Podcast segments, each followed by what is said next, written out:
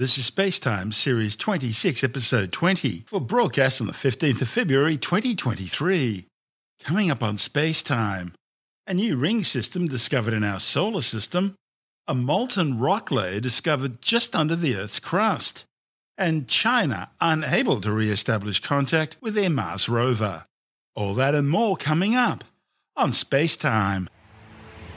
Welcome to Spacetime with Stuart Gary.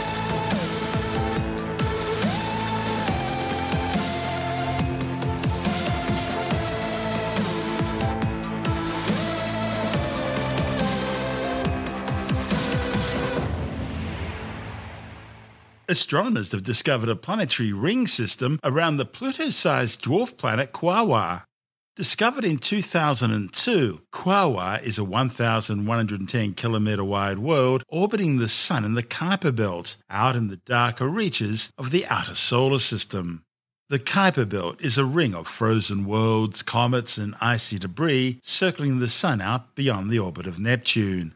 It orbits the Sun together with at least one known moon, the 80 kilometre wide Weywot, at an average distance of 43 astronomical units. An astronomical unit is the average distance between the Earth and the Sun, roughly 150 million kilometres. The discovery was made using the European Space Agency's Cheops spacecraft and the 10.4 metre Gran Telescopio Canarias on La Palma. The rings are too small and faint to see directly, but were observed during an occultation. That's when the light of a background star was blocked by Quaoar as it passed in front. The event lasted less than a minute, but was unexpectedly preceded and followed by two dips in light, indicative of a ring system around Quaoar.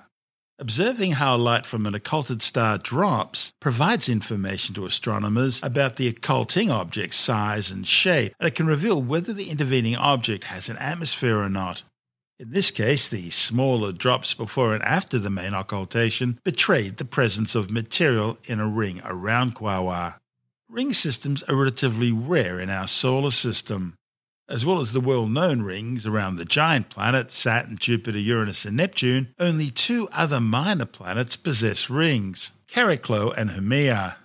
Quaoar's rings are unique, orbiting much further away from the dwarf planet compared to, say, the rings around Saturn. And that's posing a bit of a challenge for ring formation theories. All of the previously known ring systems are able to survive because they orbit close to the parent body so that tidal forces prevent the ring material from accreting and forming moons. What makes the ring system around Quaoar so remarkable is that it lies at a distance of over seven planetary radii. That's twice as far out as what was previously thought to be the maximum radius, according to the so called Roche limit, which is the outer limit where a ring system's thought to be able to survive. The main rings around Saturn lie within just three planetary radii. Earlier results suggest that the frigid temperatures around Quaoar may well play a role in preventing the icy particles from sticking together, but more investigations will be needed. One of the study's authors, Vik Dhillon from the University of Sheffield, says the discovery is forced to rethink on theories of ring formation. He says it was unexpected to discover the new ring system in our solar system, and it was doubly unexpected to find the rings so far out, challenging previous notions on how such rings form. Quaoar is one of 3,000 known small distant worlds referred to as trans Neptunian objects, so called because they orbit the Sun beyond the orbit of Neptune. The largest of these worlds are Pluto and Eris. Quaoar ranks around number 7 on the size list. Usually, studying these dwarf planets is difficult both because of their small size and also their extreme distance. Recently, the number of observed stellar occultations has increased. That's partly due to the contribution of data being made by ESA's star mapping Gaia spacecraft. Gaia is mapping the nearest billion or so stars to the Earth. ESA wanted to see if the Cheops spacecraft could also be used for these sort of observations. The main concern was that while the satellite's trajectory could be slightly modified by using the drag of the upper parts of Earth's atmosphere, this only happens when space weather events cause the solar wind, the constant stream of charged particles emanating from the Sun, to puff up and expand the Earth's upper atmosphere. And that's unpredictable. Indeed, the first time the team attempted to observe an occultation with Cheops, this one involving Pluto, the prediction wasn't quite accurate enough and no occultation could be observed. Luckily, the alignment went far more favourably on the second attempt when they observed Quaoar.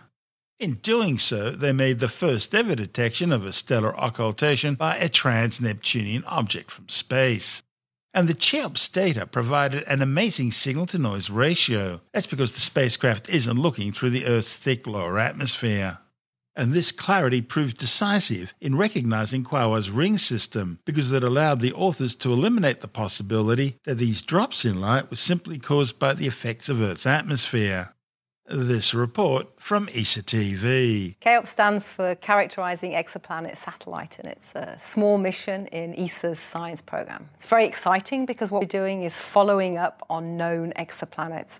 More than 4,000 have been discovered to date in the 25 years since the first uh, exoplanet orbiting a sun like star was, was found. And CHEOPS provides us with an opportunity to do some first step characterization. We'll be studying some of the smaller planets, so planets, uh, so called super Earths, so Earth to Neptune sized planets, and looking to understand better what they're made of and how they form and evolve. And this is a, one of the steps towards perhaps the ultimate question that we ask ourselves as a civilization, and that is are we uh, alone? It's been a really interesting project to work on, fast, uh, unlike some of ESA's larger missions, which have much longer timescales. I've been involved from from not quite the beginning, but from about one and a half years since the mission started. And so, what what is really nice is I'll be involved. I've been involved in the development, and I'll be look, working now uh, on the operations, and that'll be very exciting following up on some of the targets which have been shown to be very interesting by, by other missions, but CHEOPS will put the icing uh, on the cake.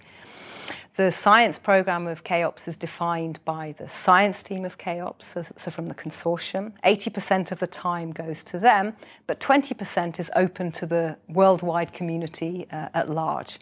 If you have a good proposal, you can apply for time, and if it's of high scientific merit and you make good use of the capabilities of CHEOPS, CHEOPS will uh, give you time. Very exciting opportunity for, for, for scientists uh, at large. What's my favourite exoplanet? That's an interesting question uh, because you could say that the first exoplanet to be found, hot, puffy, gassy Jupiter like planet, uh, is, is a very interesting planet, but also the smaller planets, rocky, lava worlds. It's, it's difficult. There's such a wide range of planets that have been, um, that have been discovered all sorts of uh, sizes, masses, temperatures, orbits, all very, so very, very different from those uh, in our solar system. It's, it's a difficult choice. It's like opening a chocolate box and you asking me which is my favorite chocolate. I like all chocolate, milk chocolate, but uh, choosing which one to go for first is a, is a difficult one. So with CHEOPS, we use the uh, technique of transit photometry, and that is to monitor the light from a star as the planet moves between the star and the observer. What we do is monitor the light as the planet moves across the disk of the star. So, what the planet does as it moves across the disk is to obscure part of the light from the star. The bigger the planet, the more light it obscures. So, the smaller the planet, the less of the light that we block. And so, the more difficult it is actually to measure the transit depth because it's smaller. And that's actually the benefit of CHEOPS we'll be looking at these smaller planets, and because we'll be following up, we'll be able to come back to the planets, the star, and its planets each time the transit occurs. We'll be able to observe all sorts of transits around the sky and come back at this critical period as the planet moves across the disk of the star. What we can also do is measure the so called phase curve of a planet. And so, what we're doing there is measuring the output of the light from the uh, star as the planet moves the whole way around the orbit. So, what we're doing there is measuring the reflected component of the light from the planet, as well as the dip caused by the ob- obscuration of the star by the planet. And from this phase curve, we're able to find out quite a bit about the dynamics of the atmosphere. And in that report from ESA TV, we heard from ESA CHEOPS project scientist Kate Isaak. This is Space Time. Still to come, a molten rock layer discovered just under the Earth's crust, and China unable to re establish contact with their Mars rover. All that and more still to come on Space Time.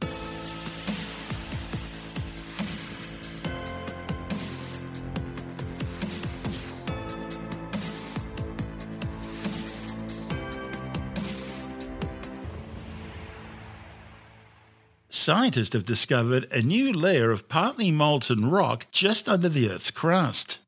The discovery, reported in the journal Nature Geoscience, might help settle a long standing debate about how the planet's tectonic plates move across the surface. Convection causes material from deep in the Earth's mantle to rise to the surface along mid ocean ridges.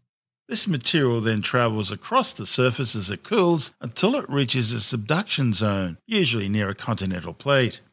At these zones, the now cooler material sinks back down into the mantle. In the past, scientists have detected what they thought were isolated patches of melt, which they figured were associated with this process. And interestingly, these melt patches were all at roughly the same depth. The new study has revealed for the first time the global extent of this layer and the part it plays in plate tectonics.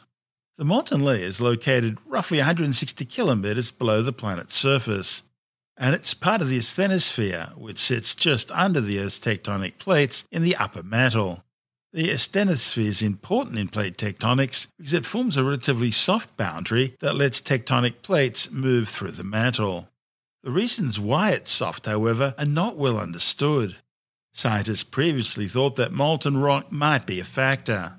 But this study shows that melt, in fact, does not appear to be noticeably influencing the flow of mantle rocks. The study's lead author, Junlin Hua from the University of Texas at Austin, says when scientists think about something melting, they intuitively think that it must play a major role in the material's viscosity. But these new findings show that even where the melt fractions are quite high, its effect on mantle flow is still very small. According to the research, which Hua began as a graduate student at Brown University, the convection of heat and rock in the mantle are the prevailing influence on the motion of the plates.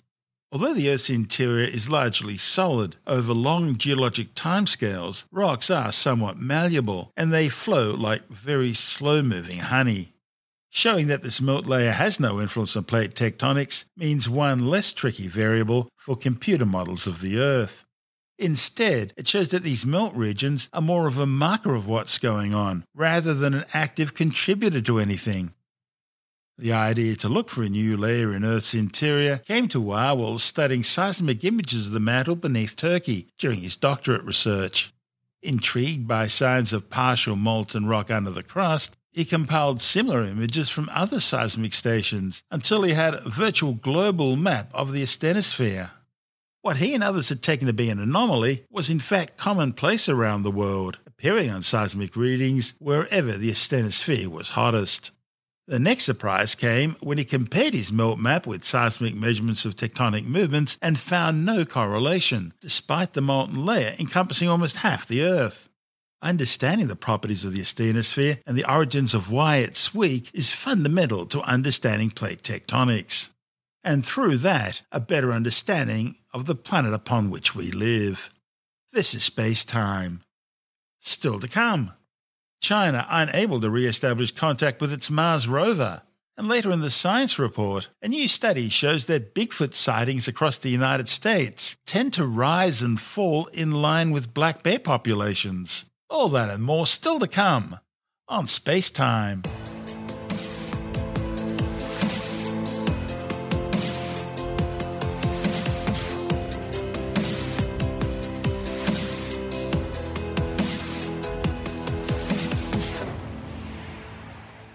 China has lost contact with its Mars rover and has been unable to re establish communications.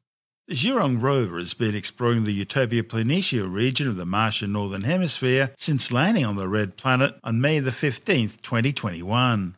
Zhurong, which is named after a Chinese god of fire, was placed into hibernation mode over six months ago in order to deal with the cold Martian winters, where temperatures commonly drop to below minus 100 degrees Celsius. Compounding the problems, the area also experienced a severe regional dust storm, which mission managers fear may have prevented the rover's solar panels from getting any power. Zhurong was designed for a three month primary mission, but it remained operational for more than a year, travelling nearly two kilometres across the red planet's surface. This is space time.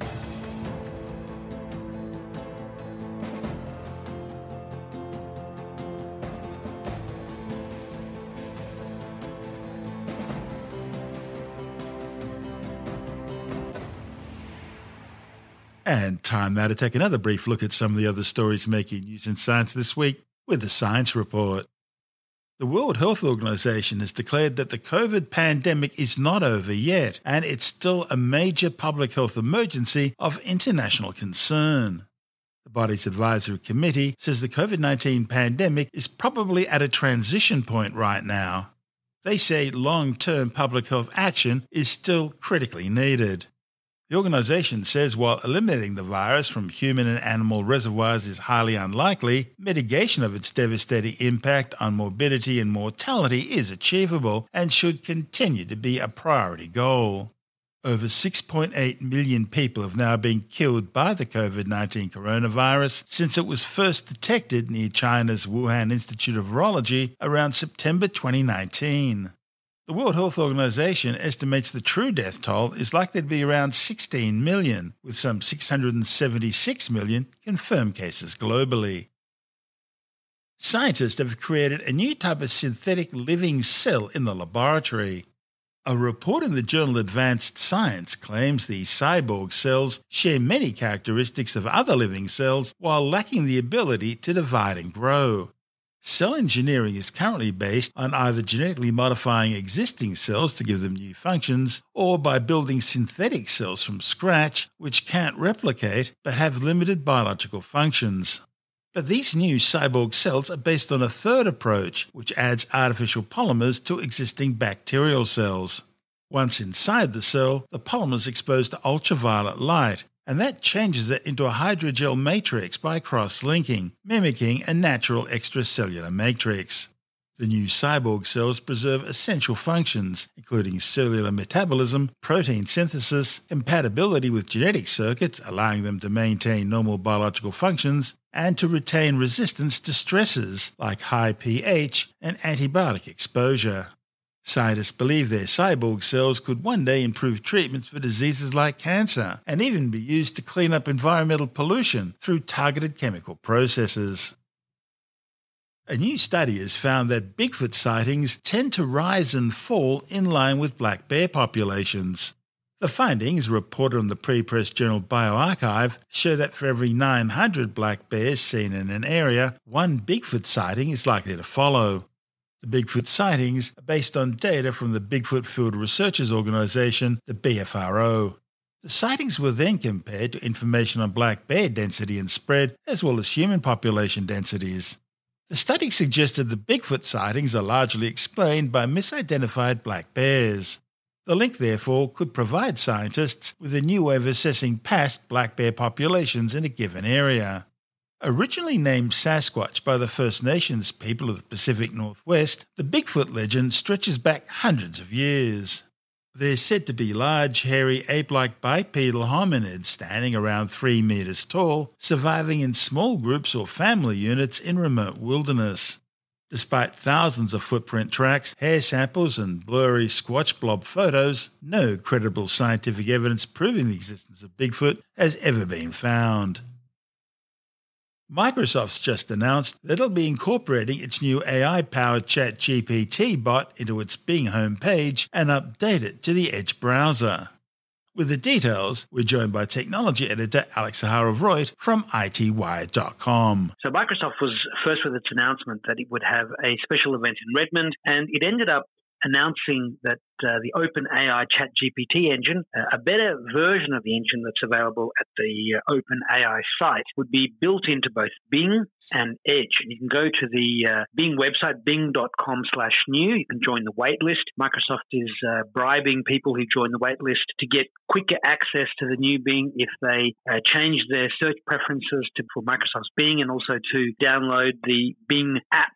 So I'm sure that over the next couple of weeks, the Bing website and the Bing App is going to see a big jump in traffic, bigger than any of its previous initiatives. And uh, yeah, Google also, well, if anything's going to help Microsoft to get a leg up over Google in the search race, it's going to be AI. We've seen how powerful Chat GPT has been. Microsoft has invested 10 billion US dollars into Chat GPT, and so it's got first dibs on being able to integrate it into future versions of Windows, into the Office suite. Well, it's just passed its law exams, and uh, it almost passed its medical exams as well. Yeah, well, with 100 million people having connected with ChatGPT and with you know, Google's own BARD, B-A-R-D announcement, which would be coming in the next few weeks and being tested by internal trusted testers, not yet available for public use. Google is behind the eight ball. And in fact, there was a piece of misinformation in Google's little graphical ad, its little animated GIF that was showing that the, you know, what are the things you can tell a nine year old about the James Webb Space Telescope? And one of the things was that it said that the James Webb Space Telescope was the first telescope to take a picture of an exoplanet. And yet NASA said that this was done by a different telescope back in 2004. Because of that error, Google lost $100 billion US in market value. And I'm sure, you know, those values bounce around. But Google is at the moment behind. Now, Google did announce at its search Search Maps and Beyond event in Paris that multi-search is now available on all phones with Google Lens. This is where you can take a picture of something and then, you know, like it's a shirt, but it's a, it's a, a, green shirt and you want it in a red color, for example, you can now mix and match words and pictures. And there's a bunch of other things. If you do a search for Google's blog post, if you just go to blog.google, uh, you can find more information about all their recent blog posts there. And people were expecting to hear more about Chat GPT and Google's response to it. And in fact, we're really waiting to see what Google is going to do, when it's going to launch it. But since the Chat GPT AI led revolution, everyone else is now trying to catch up. And the best Google has been able to do so far is convince one of its researchers that Google's LaMDA AI chatbot was sentient, yeah, yeah. for which that guy got in big trouble. So these new chatbots are they in a single computer, or are they spread around dozens or thousands of computers around the world? Uh, well, I'm sure they're they're part of very large computers within data centers, you know, spanning uh, large neural know. nets. Yeah, yeah, I'm sure that they're. they're I mean, there's no it's way not, there's just like running HAL. one. It's not like the HAL 2000. Just what do you think you're doing, Dave? Eventually, your phone will have all the power of the ChatGPT database inside of it. I mean, uh, you know, things become centralized and decentralized all the time. And you will want to have access to all that information, like the Hitchhiker's Guide to the Galaxy, in your device when you're not connected. I mean, it's, that's when it's going to be most useful. And I'm That's also very much looking. it the Babelfish. Well, the Babelfish was for translation, and sort of Google Translate already does that. One of the things I'm really looking forward to seeing is when a Chat GPT level bot AI bot is going to be available within Alexa, within Google Assistant, and within Siri. Because at the moment, you can ask it to do certain things or play certain songs or for certain information. And often it's not really sure what you're talking about. It's nowhere near as smart as what ChatGPT has proven itself to be. So I really hope that we see some massive advantages in our intelligent personal assistants this year because, you know, sci-fi has been promising it for a long time and big tech just hasn't been delivering. That's Alex Zaharov-Reutt from ITWire.com.